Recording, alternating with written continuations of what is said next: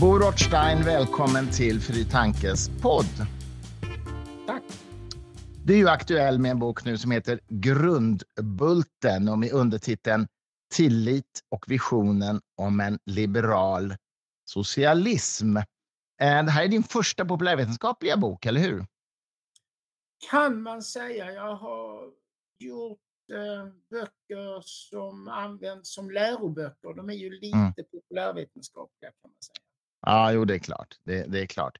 Vi ska prata om den här boken förstås och bokens ämne, men först bara lite grann om dig, tänker jag.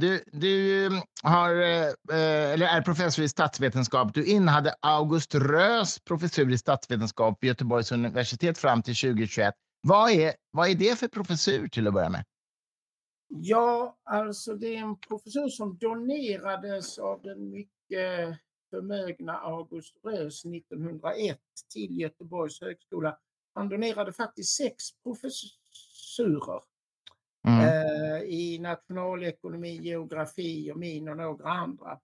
Mm. Därför har de den här namnet August Rös professor. Den var ju också länge den enda professuren i statsvetenskap. När jag tillträdde 95 så är jag den enda professorn på institutionen. Sen har man ju ändrat det här systemet, så nu är vi väl 23-24 professorer eftersom man kan bli befordrad till professor. Men en gång i tiden var detta en professor som också innebar att man var så kallad ämnesföreträdare. Ja. Okej, jag förstår. Men du har också varit professor i Oxford, eller hur? I England?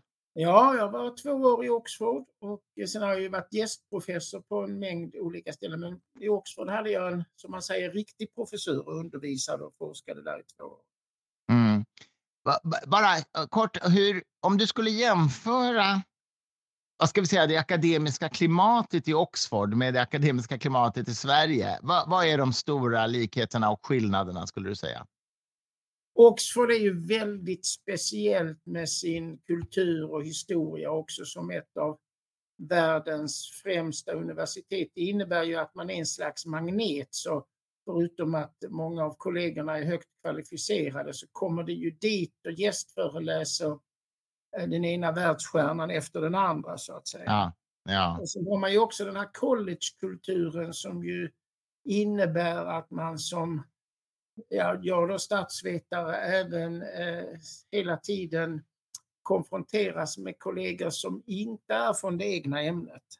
Det var väldigt många sådana här speciella centrum för forskning om olika saker, så man är väldigt mycket bättre än Göteborgs universitet i alla fall på att skapa kontakter mellan olika forskare. Jag hade till exempel till min stora överraskning en hel del att göra med kollegorna i tropical medicine. Jaha, hur kom det sig?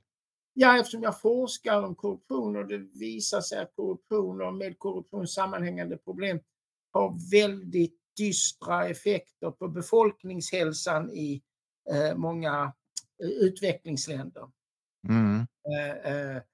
Så fick vi mycket att prata om, och alltså, man kan ju säga så att det är inte så att befolkningshälsan i de här länderna lider för att vi inte har medicin eller resurser att hantera problemen, utan den lider därför att man har en väldigt omfattande korruption som gör att medicinen säljs på svarta marknaden, eller personalen som ska arbeta, läkare och sjuksköterskor är inte där, de jobbar svart bredvid och så vidare. Man har massvis med sådana problem. Så, å andra sidan ska jag säga, ja, de är bra, men när jag för 3-4 år sedan fick jag uppgift att förbereda, man gör ju sådana här utvärderingar av forskning numera av institutioner, och då skulle alla institutioner på Göteborgs universitet, inklusive min egen då, statsvetenskap, utvärderas, och jag fick ansvaret att förbereda materialet till utvärderarna, en internationell grupp, och då visade sig att, hör och häpna, de 10 mest citerade professorerna i statskunskap vid Göteborgsinstitutionen är mer citerade än de 10 mest citerade professorerna i statsvetenskap vid Oxford. Jaha, det var som 17. Så ja, där det... var Sverige toppar, beror det på, tror du?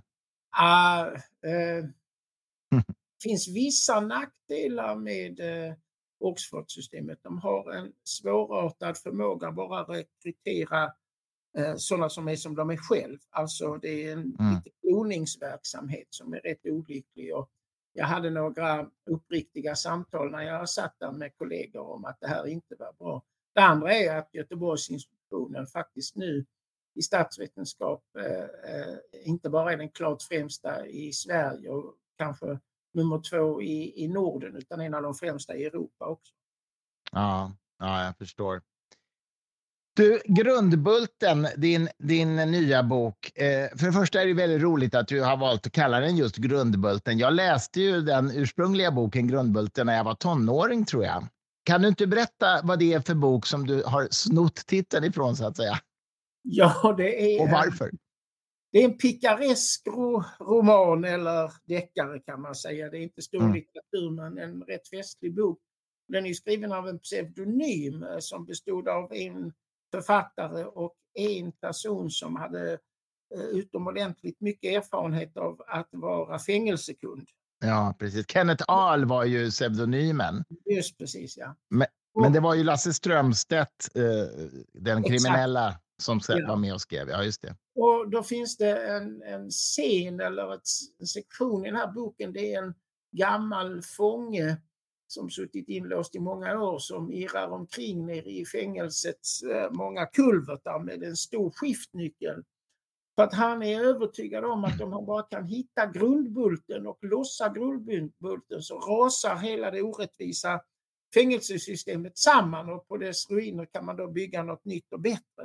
Ja. Den här metaforen att det finns liksom Grundbulten har jag tagit med mig till forskningen, alltså hur ska jag säga, det blir lite metodprat här, men det finns en sjuka i samhällsvetenskaplig forskning kan man säga att man gärna vill nå så hög förklarad statistisk varians som möjligt när man gör sina statistiska analyser.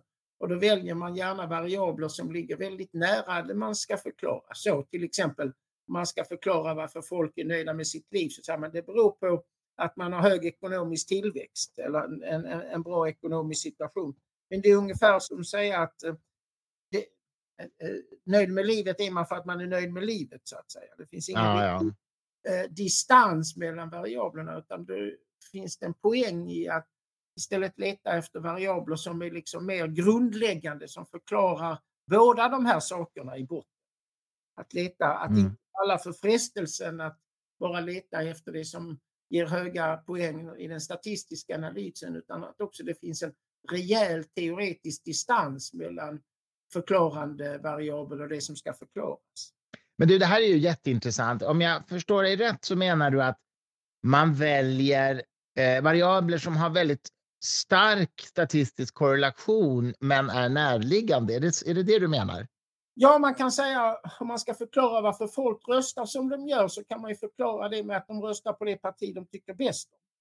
Men ja, just det. Det är ju ingen förklaring, det är egentligen bara en upprepning av data. Ja, just det. Man är åsiktsröstare, vilket betyder att man röstar på det parti som ligger närmast ens åsikt. Det är ju ingen egentlig förklaring, det är bara att upprepa data.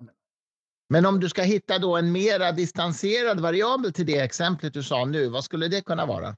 Ja, då kan man gå på strukturella faktorer, bakgrundsfaktorer eller hur folk uppfatta politik, om det är en politik som bygger på fruktan eller en politik som bygger på framtida förhoppningar. Alltså någonting som ligger bakom åsikterna som stämmer överens med röstandet. Hur ska man veta då, om det finns en korrelation, hur ska man veta att det är ett kausalt samband då, och inte bara en korrelation så att säga, för något ännu mer underliggande som är det kausala? Ja, det är ju samhällsvetenskapens stora problem eftersom man inte får göra riktiga experiment. Va? Man kan göra en slags pseudoexperiment och vi har gjort det också. Men eftersom jag nu, du kan bara tänka dig, eftersom jag nu har forskat om korruption och med korruption sammanhängande problem. Jag kan ju inte låna av Sveriges 290 kommuner, låna 40 stycken och införa massiv korruption där och se vad som händer. Alltså. Nej, det är lite svårt. Det funkar inte. Det skulle etikprövningsnämnden inte godkänna. Det är bara förnamnet på det hela, så att säga. Så att, det finns ju problem. Vad man får göra då som samhällsvetare, man kan göra en slags, vad ska man säga, experiment där man försätter folk i hypotetiska situationer. Ja, just det. Och det görs rätt mycket. Sen kan man ju försöka sig på historiska analyser och sen kan man ju statistiskt försöka föra in så många, kontrollera som vi säger för så många andra variabler som möjligt i statistiken. Så man får använda fler metoder, men kausalitet är naturligtvis det svåra inom samhällsvetenskap just för att det inte kan göra riktiga experiment och inte bör göra riktiga experiment. Ibland erbjuder ju, kan man säga, den historiska utvecklingen eller naturen som vi säger experiment. Ja. Alltså man, för att ta ett aktuellt exempel, det påstås ju att om man har en oberoende riksbank så får man en låg inflation. Men om man tittar på inflationen i de 17 länder idag som har samma riksbank, de som har euron, alltså de som har den europeiska centralbanken, så varierar inflationen där 11 gånger, mellan 1 och 11%. Och det innebär att det kan det ju omöjligt vara den oberoende riksbanken som har betydelse här. Det måste vara andra saker. Ja, intressant. Så du menar att du har falsifierat den hypotesen då?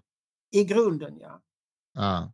Den bygger dessutom på ett illusionsmakeri. Därför att jag skrev om detta i Dagens Industri för 10 dagar sedan.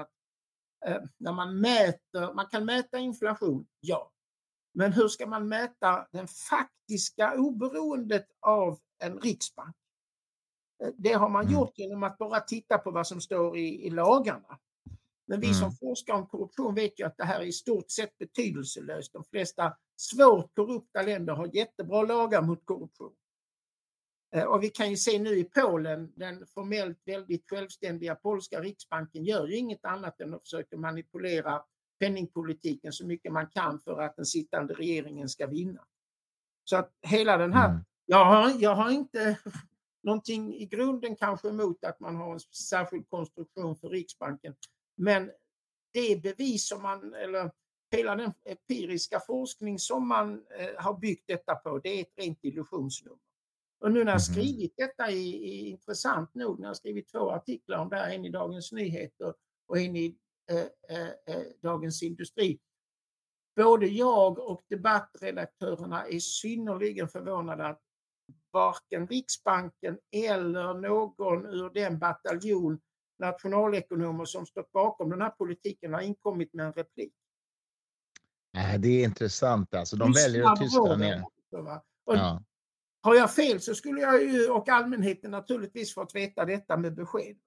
Men har jag rätt så borde ju någon faktiskt också komma ut med detta.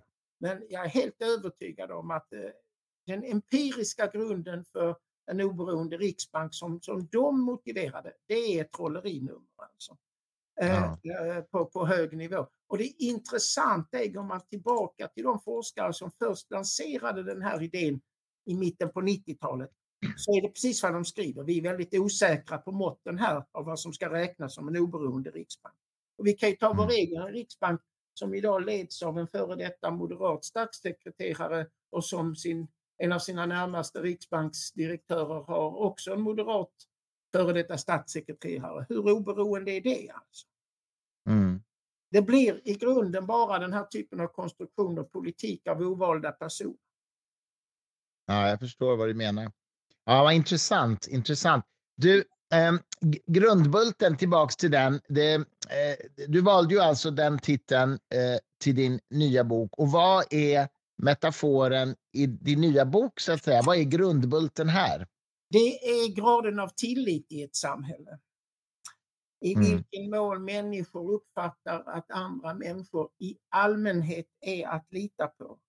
Och den tilliten är i sin tur, och det kan vi, vågar jag säga, kausalt bevisa. Den beror på hur man uppfattar graden av opartiskhet, hederlighet och kompetens i de offentliga institutionerna. Så det är 2 typer av tillit. Om du tänker dig en bult så består den ju av 2 saker. Själva bulten och låsmuttern. Alltså. Ja, just det. Ja. Det är så jag tänker. Så ja, detta menar jag är inte ensam om detta. Det kommer ju från mer välkända forskare än jag. Till exempel den amerikanska forskaren Robert Putnam som var den första som empiriskt kunde visa att det förhöll sig på det här sättet. Mm. Men tillit, alltså en förutsättning för att samhället ska ha en hög grad av tillit är ju faktiskt att det går att lita på människor i allmänhet. Är det så? Ja, jag vågar säga det. Alltså, det är ju ingen dygd att vara en person som litar på andra. Om man är i en omgivning som består av mycket opålitliga personer så är det ju mycket dåligt, kanske till och med farligt att lita på dem. Jag och mina kollegor som håller på att tänka om detta, vi tänker så här. Folk kan ju inte veta om alla andra människor i allmänhet är att lita på. Så när de besvarar den här enkätfrågan eller intervjufrågan så måste de använda någon typ av shortcuts, alltså genvägar. Så vi tänker att vad de egentligen svarar på en lite annan fråga, nämligen om de gör en slags generell utvärdering av den allmänna moraliska halten i det samhälle där de lever. På vanlig svenska, är detta ett tjuvsamhälle eller inte, så att säga. Ja, just det. Och du menar att vårt eget land är inte ett tjuvsamhälle? Alltså så som vi kan mäta det så är ju tilliten hög, osedvanligt hög i alla de nordiska länderna. Och den är ungefär dubbelt så hög som världsgenomsnittet. I de nordiska länderna är det mellan 60-70% som svarar ja på den här frågan. Kommer du ner på kontinenten är det mellan 30-40%. Kommer du till Sydeuropa är det runt 20%. Och kommer du till länder som Turkiet, Brasilien, Filippinerna så är det runt 5-10%. Så detta är en variabel som vi empiriska forskare älskar. Den varierar mycket. Ja, verkligen. Det är väldigt skillnad. Det är väldigt stor skillnad. Den hänger klart ihop med väldigt många av de mått vi har där man försöker mäta mänsklig välfärd. Det är helt klart. Ja, just det. Tänker vi att detta är och det finns ju också goda teorier, 2 stycken varför tillit är viktigt. I ett samhälle utan med låg tillit, där får man vad ekonomerna kallar mycket höga transaktionskostnader. Alltså många för båda parter förmånliga utbyten. Och de här parterna kan vara personer men också företag. Många sådana utbyten kommer inte till stånd därför att man inte litar på varandra. Eller så måste man använda en stor uppsättning resurser för att det ska gå att lita på den andra parten. Advokater och långa kontrakt och domstolar och så vidare. Så att i ett samhälle med låg tillit får man mycket färre för båda parter och för samhället förmånliga utbyten. Det kan ju naturligtvis vara ekonomiska utbyten men också sociala utbyten, professionella utbyten och förmodligen också emotionella utbyten, så att säga. Man bör ju inte inleda ett emotionellt förhållande med en person som man inte kan lita på. Den andra teorin är ju att vi är ofta i situationer där vi kan inse att om vi kan lita på de andra så kommer vi alla bättre ut. Om alla källsorterar sina sopor, om alla i arbetslaget lägger manken till, om alla länder minskar sina utsläpp och så vidare så tjänar vi alla på det. Men kan man inte lita på att de flesta ställer upp så är det lite meningslöst att vara den enda som ställer upp och betalar sina skatter som man ska eller försvarar landet eller vad det nu kan vara för någonting. Yrkesfiskare som accepterar kvoterna som man inte fiskar ut haven och så vidare. Men här uppstår ett litet problem då, om man inte litar på de andra så hamnar man i det vi kallar för en social fälla. Alltså man kommer i en situation där man inser att alla kommer sämre ut trots att alla skulle komma bättre ut om man faktiskt kunde lita på varandra. Men problemet med tillit kan ju liksom inte beordras fram. Och har man verkligen tappat tilliten för någonting så är det väldigt svårt att intala sig själv att man ska lita på. Är det här exemplet som du tar nu, är det som man brukar kalla för the prisoner's dilemma, eller? Bland annat, det har många någon prisoner's dilemma, end persons collective action problem. Alltså det är ett problem med kollektivt agerande, problem of public goods.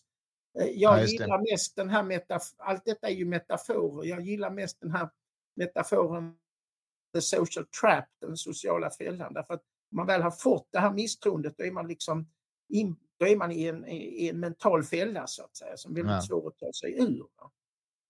Men du, i Sverige nu så har vi ju, som alla vet, enorma problem med gängkriminalitet och sådär. Skadar inte det den vanliga medborgarens tillit till statens förmåga att hantera ett samhällsproblem? Det borde det ju göra, men så som vi kan mäta det kan vi ännu inte se det, om jag gör den reservationen. Mm. Däremot så ser vi några oroande saker. Vi har ju mätt det här nu sedan 1996, och sen var det andra som började mäta från 1981. Alltså. Så vi har ju långa mätserier. Någonting som man ser i Sverige, det är ju att det finns vissa grupper där tilliten sjunker rätt rejält. Det är långtidsarbetslösa, det är långtidssjukskrivna, alltså personer som är i utsatta situationer. Det är också de som röstar på partier som inte kommer in i riksdagen, alltså övriga partier. Och också, har aldrig funnits några tydliga partiskiljelinjer här tills vi fick Sverigedemokraterna. Folk som väljare som röstar på Sverigedemokraterna har markant lägre tillit än de som röstar på de andra partierna. Mm. Och det kan ju hänga ihop med det. Sen tror jag, men det är bara en teori, sen tror jag att det finns en slags tipping points. Va? Så länge man ser den här brottsligheten och så som liksom undantag som undantaget som bekräftar regeln, så att säga, att de flesta människor litar på, så händer ingenting. Men det finns en slags tipping point när man börjar tänka, men det här är inte undantaget utan det är regeln. Då tror jag att den här tilliten kan liksom rasa katastrofiskt. Men det är svårt att peka ut exakt var en sån där tipping point, brytpunkt, ligger. Alltså. Men den finns absolut. Ja, precis. Det där är jätteintressant. Och det här med att Sverigedemokraterna har markant lägre tillit än andra, det har man ju läst om ibland. Men hur rangordnar sig de andra partierna när det gäller tillit? Finns det någon skala där? Väldigt små skillnader. De är så små så det är inte mycket att prata om. Det har börjat uppstå en skillnad som är lite oroväckande också. Vi frågar ju inte bara om tillit till andra människor utan också tillit till samhällets institutioner. Ja. Både partierna, riksdagen, Skatteverket, sjukvården, högre utbildningen, polisen, domstolarna. Och här tidigare så såg vi inga partiskillnader här, men här har vi lite grann börjat se en höger-vänsterskillnad. Alltså att folk till höger litar mindre på de offentliga institutionerna än folk som står till vänster. Och det är lite olyckligt. Ja, intressant. Alltså många av de här institutionerna ska ju då vara opolitiska eller opartiska.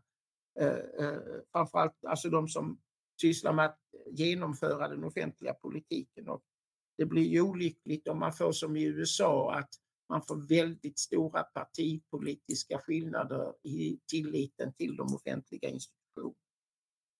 Mm.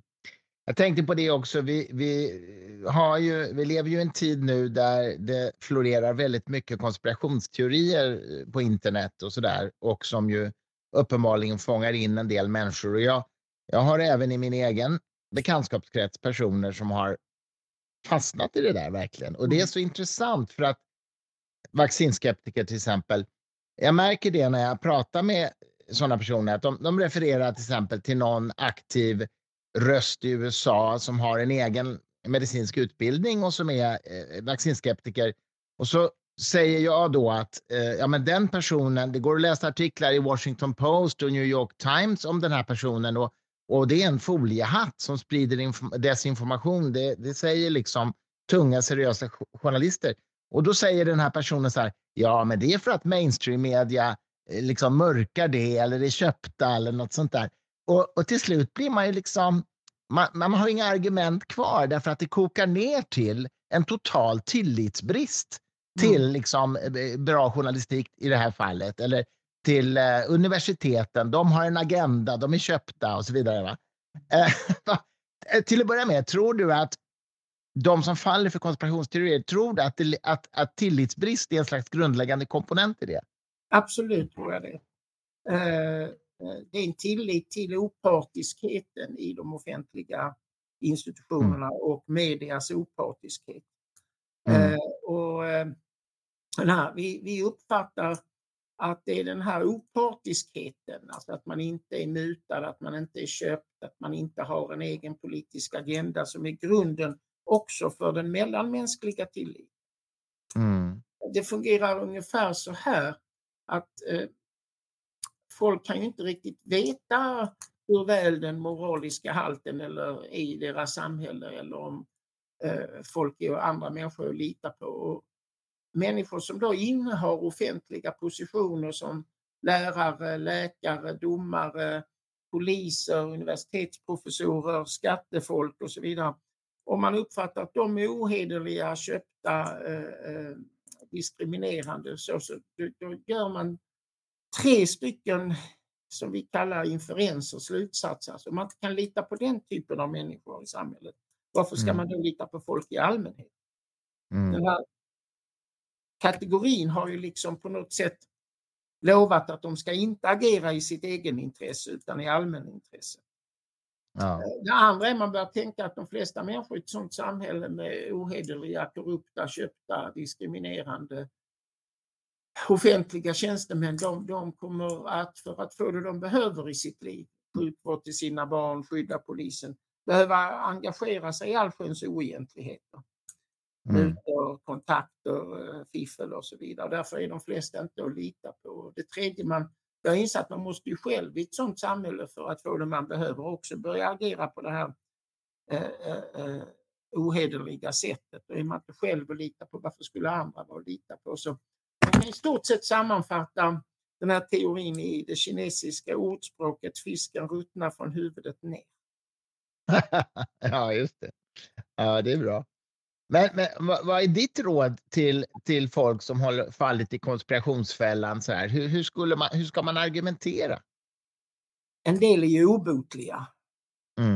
Men vi har ju alltid haft en typ av människor som haft den här förmågan att bara ta till sig den typen av fakta som man i förväg vet bekräftar ens fördom.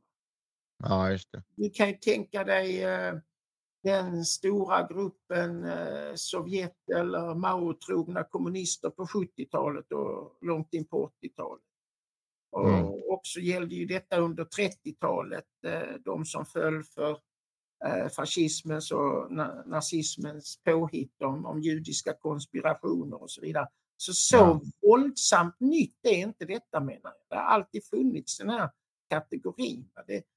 Det enda man kan göra är väl att fortsätta den rationella, sakliga argumentationen. Men det finns ju också några oroväckande moment inom den intellektuella och akademiska världen som i viss mån underblåser det här. Okay. Jag ger ju 4 sådana.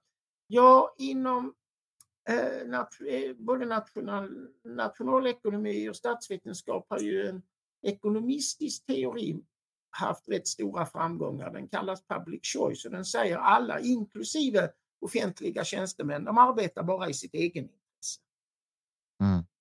Och det innebär ju att tankar om opartiskhet och att arbeta i allmänintresset, det uppfattar de som liksom bara snömos. Det stämmer inte empiriskt, men man framhåller det här.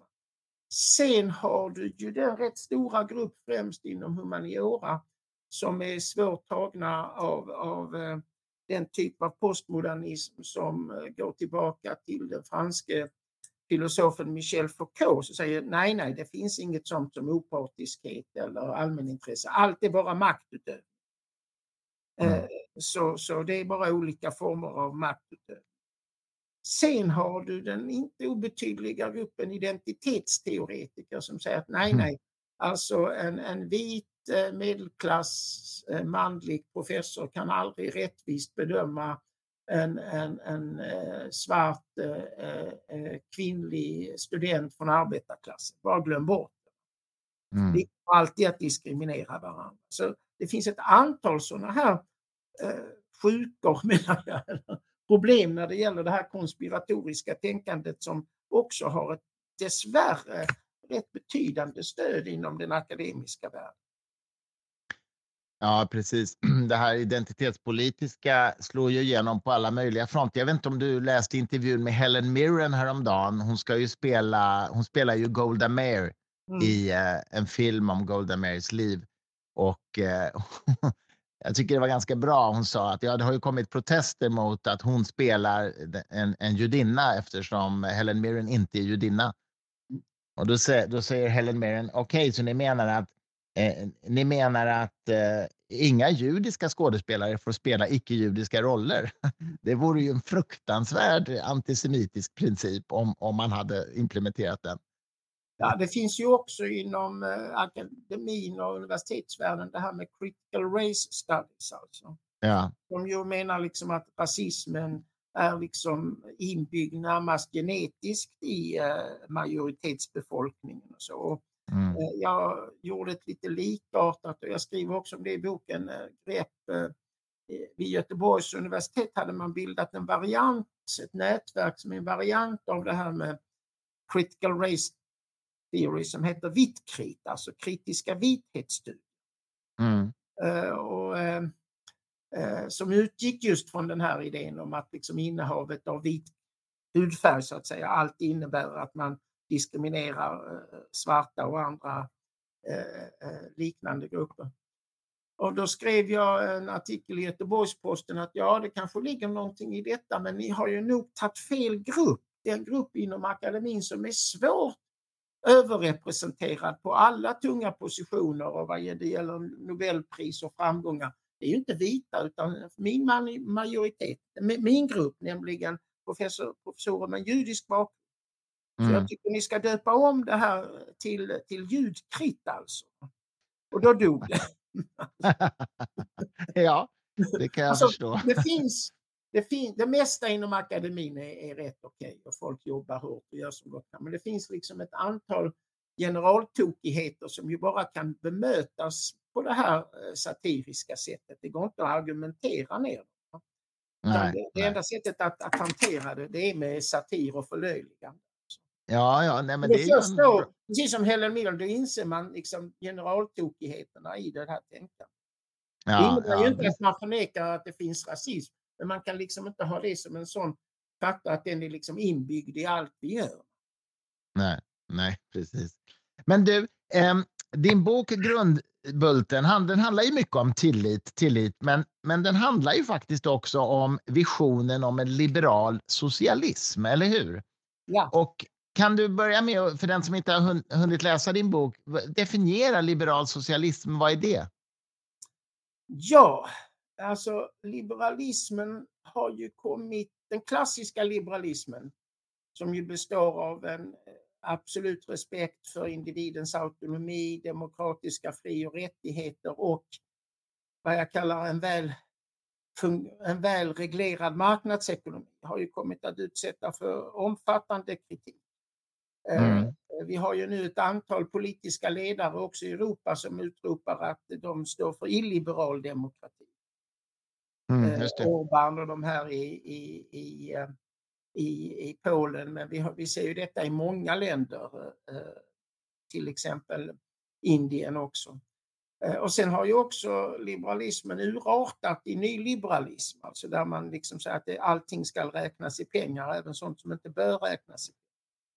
Så det ligger lite dåligt till. Socialismen också, va? Vi har ju inte många framgångsrika vänsterpartier längre och socialismen har ju också urartat i helt tokiga idéer som löntagarfonder och planhushållning och sådär. Men jag menar att i grunden så står båda teorierna för kloka saker.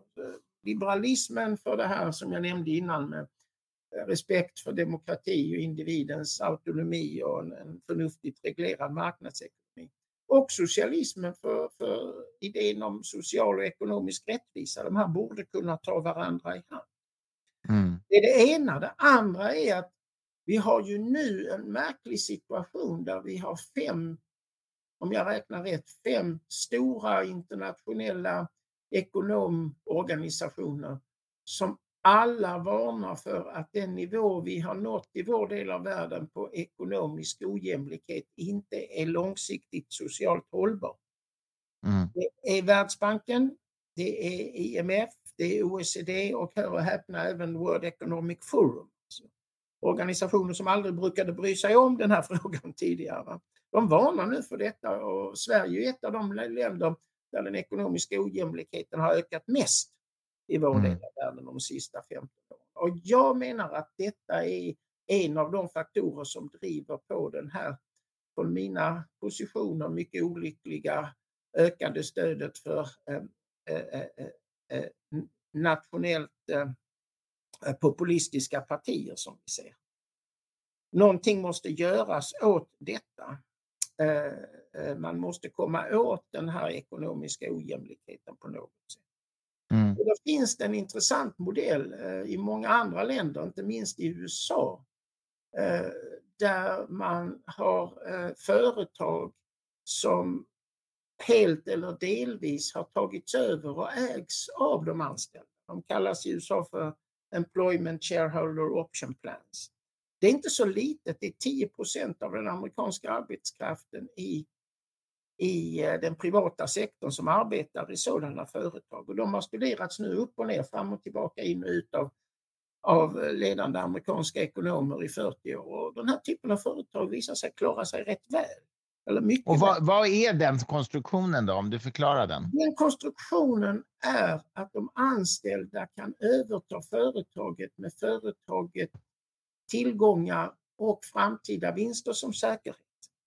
Så de anställda behöver inte liksom låna upp några egna pengar. Det är ungefär som när man köper en bostadsrätt. Det är ju nästan alla pengarna, alltså sånt som det är bostadsrätten eller huset som är säkerhet.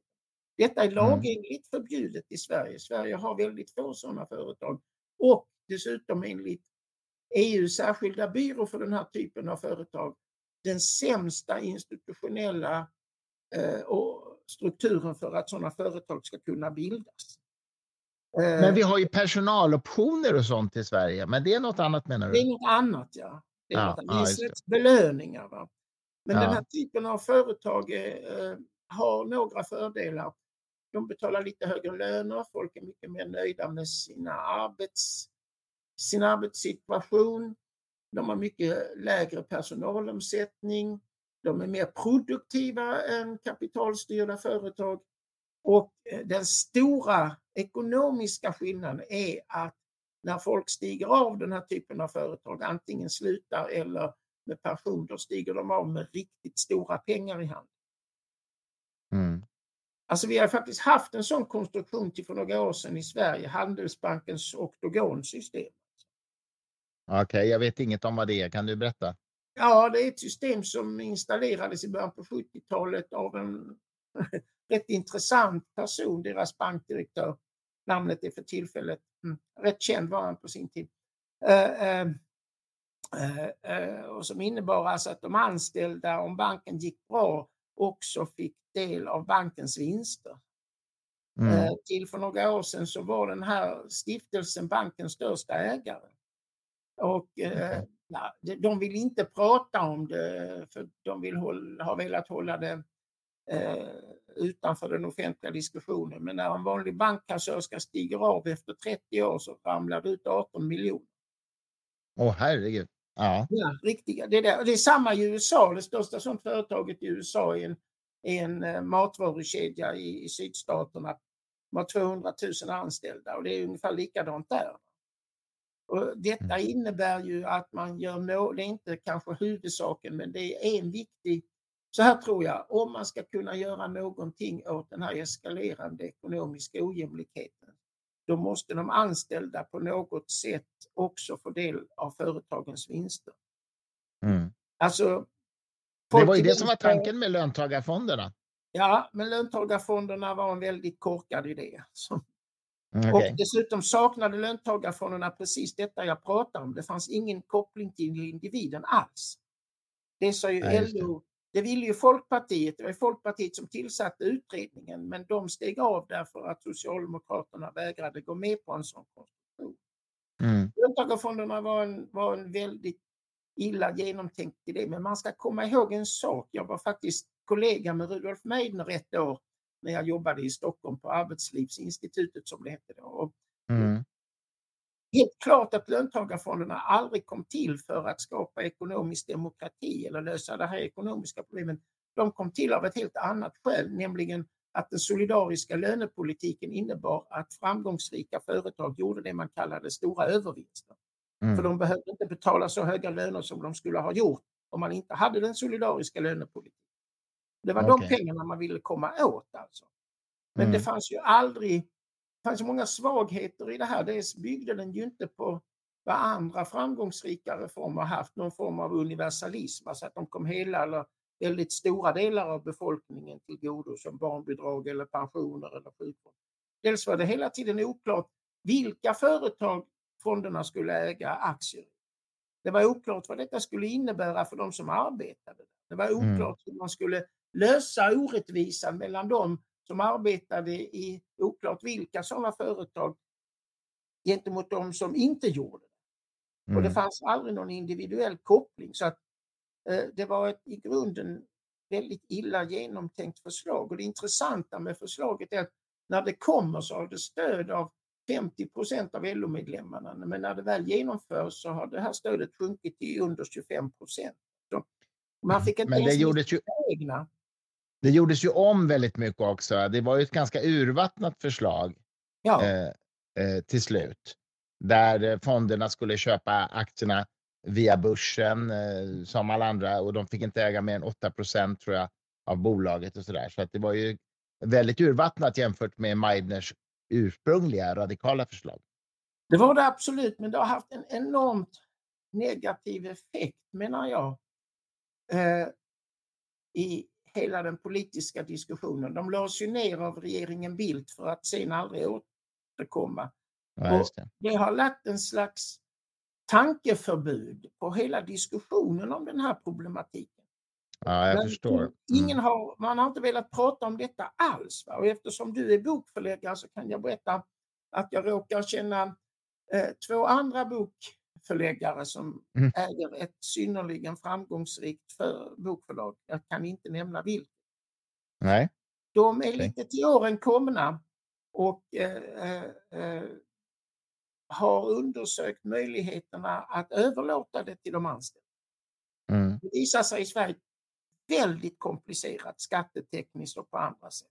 Det är nästan hopplöst att göra det för ingen skattejurist kan säga om det, en sån här överlåtelse ska räknas som lön och ersättning och då försvinner nästan allting i skatt.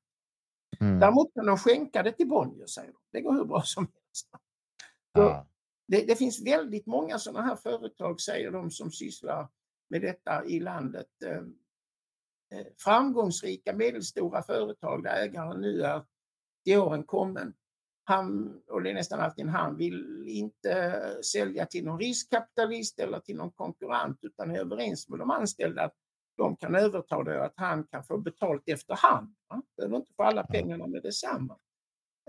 Hans barn är vadå? Balettdansörer i Paris eller IT-utvecklare i New York totalt ointresserade av att ta över företaget. Men det är extremt svårt att göra i Sverige. Vi har de sämsta förutsättningarna för sådana här företag. Man kan, ett väldigt intressant sak också att det finns ju ytterligare en broms för det, nämligen LO är en mycket stark motståndare till sådana här företag. Med vilka argument? Ja, det är rätt logiskt. Om de anställda äger sitt företag, varför ska du då ha en fackförening? Okej, jag förstår. Alltså, för vad är det nu, 12 år sedan eller något sånt där, så var ju Volvo och Saab i svår kris i Västsverige. Och då gick både facket och företagsledningen ut i debatten och sa att ja, men vi har allt för att vara framgångsrika. Modeller, kunnande, marknader, teknik. Det enda vi behöver är en ny ägare, sa de. Och då skrev jag en debattartikel i Göteborgs-Posten. Jag sa att ja, om det ni nu säger är sant och jag har ingen anledning att betvivla det. Vad ska den här nya ägaren faktiskt tillföra? Ingen ny teknik, inga nya marknader, ingen ny kunskap, ingen ny know-how. Bara pengar. Varför går ni inte ut och lånar pengarna och köper företag? Om det nu är som ni säger. Nästa dag får jag ett telefonsamtal av civilingenjörsfackens ordförande både på Saab och på Volvo. Och framförallt de på Volvo sa det är en kanonidé. Vi har faktiskt bildat en organisation för att göra detta. Vi tror stenhårt på det, men det är helt omöjligt. Varför då, säger jag? Metall vägrar överhuvudtaget att prata om. Okay. 2015 la världens mest kända ekonom inom det här området, Robert Freeman heter han. Han var anlitad av LO i ett framtidsprogram vad facken skulle göra framöver. Det går ju lite knackigt för dem, de tappar medlemmar. Och då la han fram den här modellen från USA. Det är en väldigt fin rapport. Jag kände inte alls till den. Jag visste inte att den fanns, trots att jag hittade den om en slump för 3 år sedan ungefär. Den kom alltså 2015. Och jag tog kontakt med honom och så frågade jag, när du la fram det här för LO-ledningen och så, vad sa de? Ja, de var väldigt artiga och vänliga och så, men Carl-Peter Thorvatsen sa väldigt tydligt med det här kommer vi aldrig någonsin att göra. Men den här modellen i USA som du, vad kallade du den nu igen? Den här företagsmodellen? Employment Shareholder Option Plans.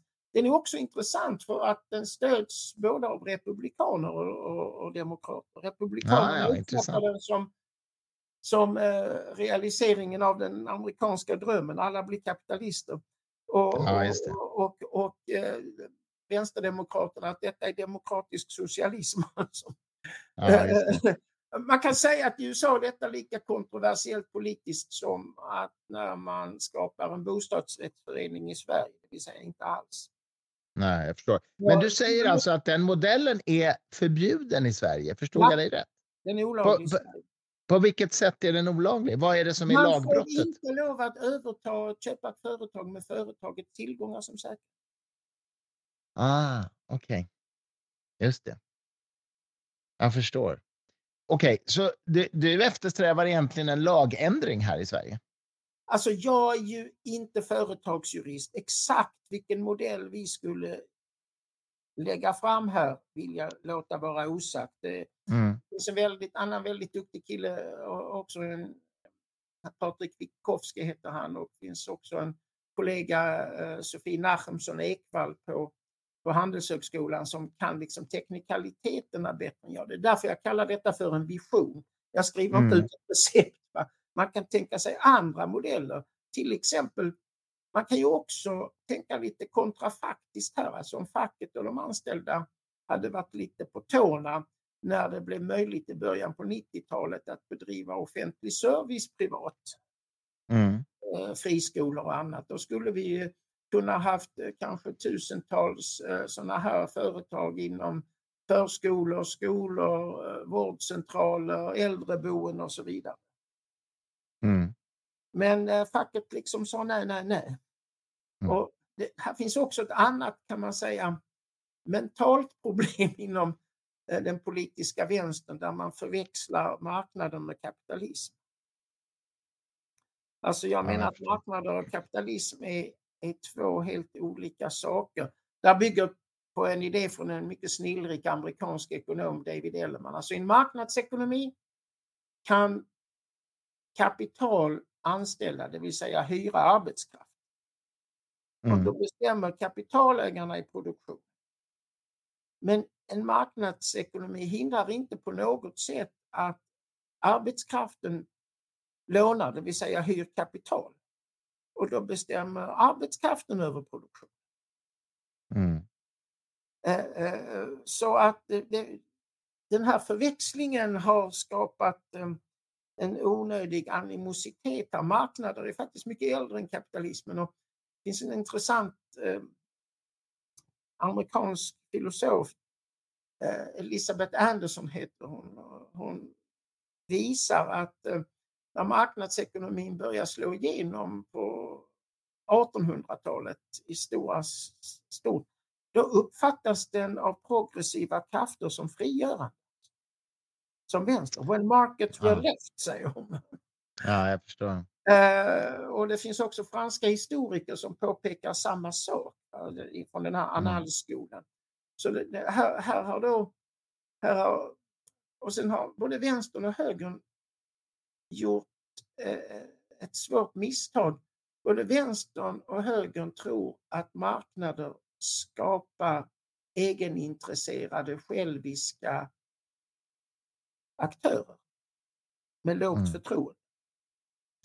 Empiriska forskningen visar på raka motsatsen. Väl fungerande marknader bygger just på en hög grad av tillit mellan aktörerna. Av det enkla skälet att det går faktiskt inte att skriva perfekta kontrakt. Nej, man kan empiriskt visa att små samhällen som är mer marknadsorienterade, där har aktörerna mera tillit än små samhällen där ekonomin drivs i hierarkiska modeller. Så marknader genererar i hög utsträckning välfungerande, och då menar jag välreglerade marknader. Vi behöver ju miljöskydd, konsumentskydd och sådär. Välreglerade marknader skapar, både bygger på att skapa förtroende. Mm. Jag förstår. Men får jag fråga, är den här idén helt förenlig med den allt större digitala ekonomin som ju, alltså jag menar där produkter är digitala och där människor som skapar digitala produkter kan jobba var som helst. De liksom är truly global i den meningen man kan sitta i Indien eller liksom var som helst och vara del av ett företag. Alltså är det här förenligt? Eller det kanske inte spelar någon roll? Det går lika bra med din modell även för den digitala ekonomin, eller? Alltså jag tänker så här, att ju mer high-tech-ekonomin är, eller produktionen är, ju mindre makt kan man utöva som ägare av kapital. Därför att allt viktig tillgång i företaget sitter i huvudet på folk. Ja, exakt, arbetarna äger sina egna produktionsmedel. Ungefär så. Och som Marx sa.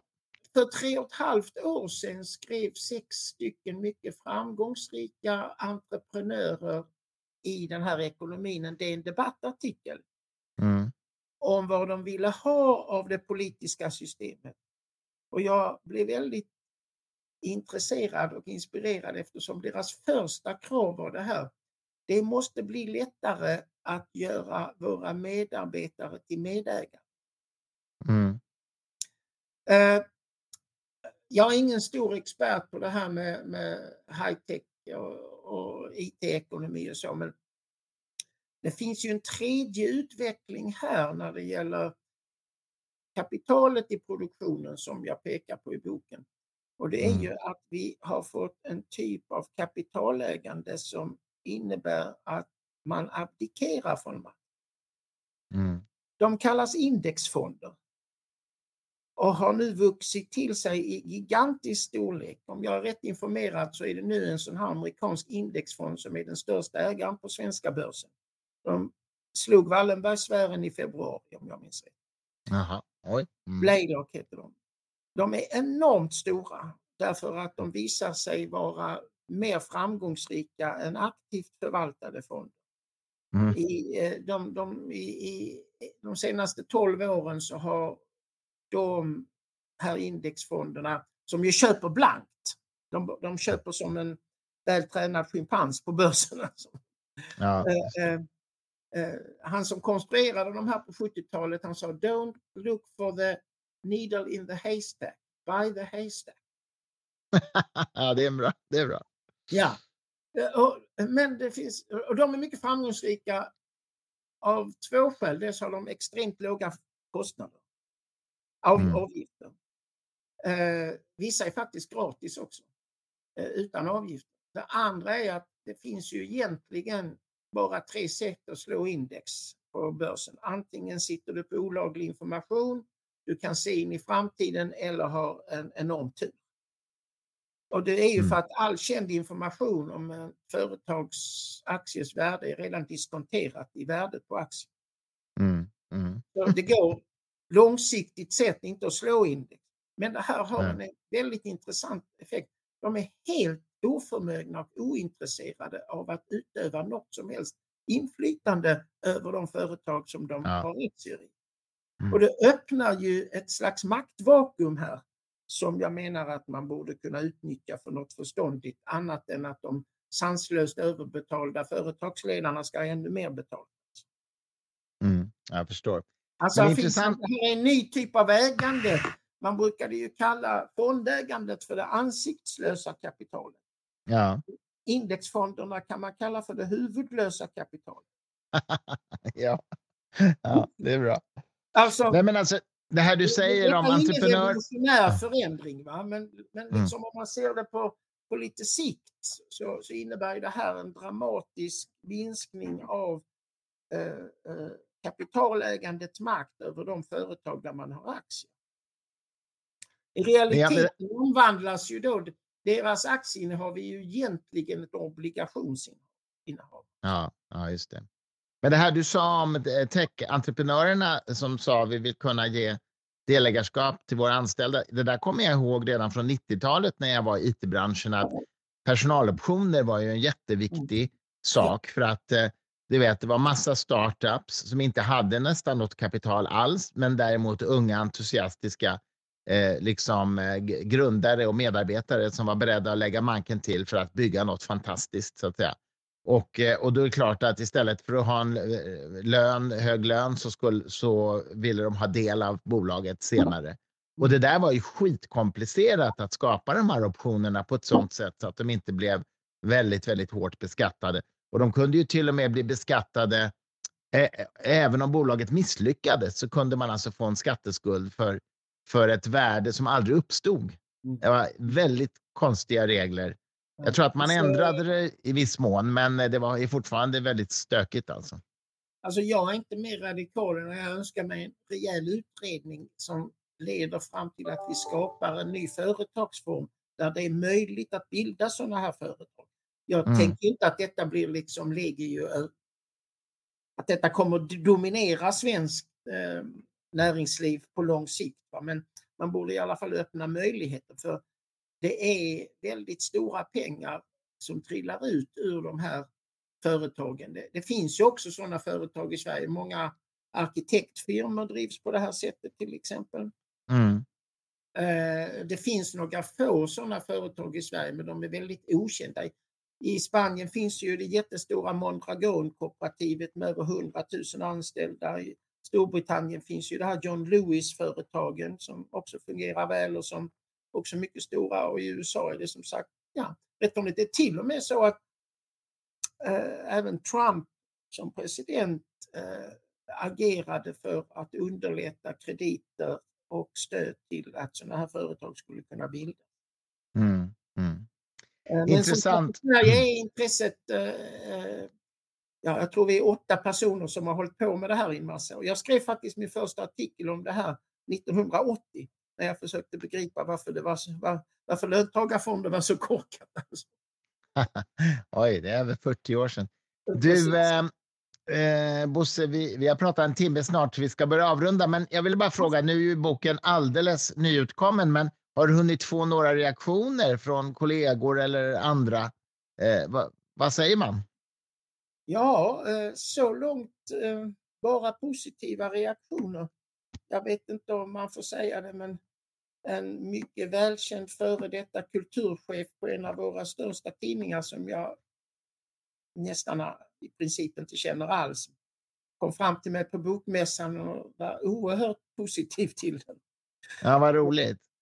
Så långt, och sen är jag ju lite glad för att han som är chef för den här tankesmedjan Katalys, vi skrev ju en debattartikel på det här för 2 dagar sedan. Daniel Zonen, som ju liksom hela tiden har argumenterat för att det behövs mer högre skatter och mer bidrag för att lösa den här ojämlikhetsproblematiken. Alltså jag är ingen stor motståndare till det, men jag säger 2 saker. Det kommer inte vara så lätt att få politisk majoritet för det, och det kommer inte räcka till. Så som ekonomin har utvecklat sig, och här bygger jag ju rätt mycket på Thomas Piketty, så har ju ersättningen till kapitalet i produktionen ökat väldigt mycket mer än ersättningen till de som arbetar i produktionen. Ja, just det. Detta är en omsvängning Alltså från 30-talet och fram till början på 80-talet så var det tvärtom. Där det ökade löneandelens uttag ur produktionen på kapitalets bekostnad. Men sen 80-talet har det varit precis tvärtom. Så det är någonting, och jag kan inte förklara det, men det är någonting i vår typ av ekonomi som belönar kapitalägande så väldigt mycket mer än lönearbete. Så, och det här måste vi rätta till på något sätt. Och detta som jag då föreslår i den här boken är ett sätt att göra. Mm. Ja, men det är intressant, du nämnde Daniel Zonen, han har ju till och med skrivit en blurb på boken här där han säger att för första gången på mycket länge presenteras en ny spännande politisk idé på svenska. Det är ju ett väldigt gott betyg måste jag säga. Alltså jag är mycket bekymrad över den politiska retoriken som vi ser i hela världen men också i Sverige för att det är en retorik som bygger på fruktan.